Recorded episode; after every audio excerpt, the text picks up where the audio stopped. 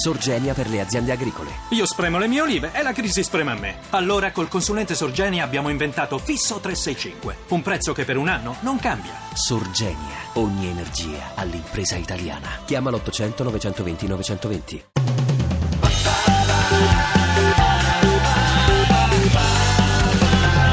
radio2pod.rai.it Rotonda Tommasina Guidi.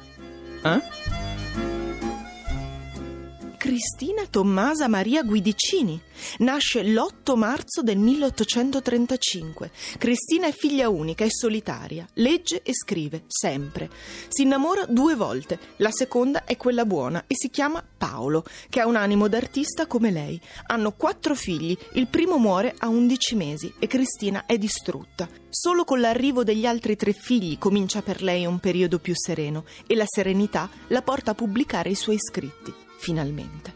Articoli, romanzi, di tutto. I titoli, 150 anni dopo, fanno sorridere. Memorie d'una zia, Ho una casa mia, Per un bacio, Fanciulla ideale, Riconciliazione, di cui vi leggerò ora un piccolo estratto. L'inquilina del piano nobile si era persuasa che la signorina del piano secondo, di cui non era stata mai intrinseca amica, tentava di intromettersi nelle sue faccende d'amore e sì triste gioco l'urtava, andandole a svegliare nell'anima un sordo tumulto di bile, un principio di gelosia tormentosa.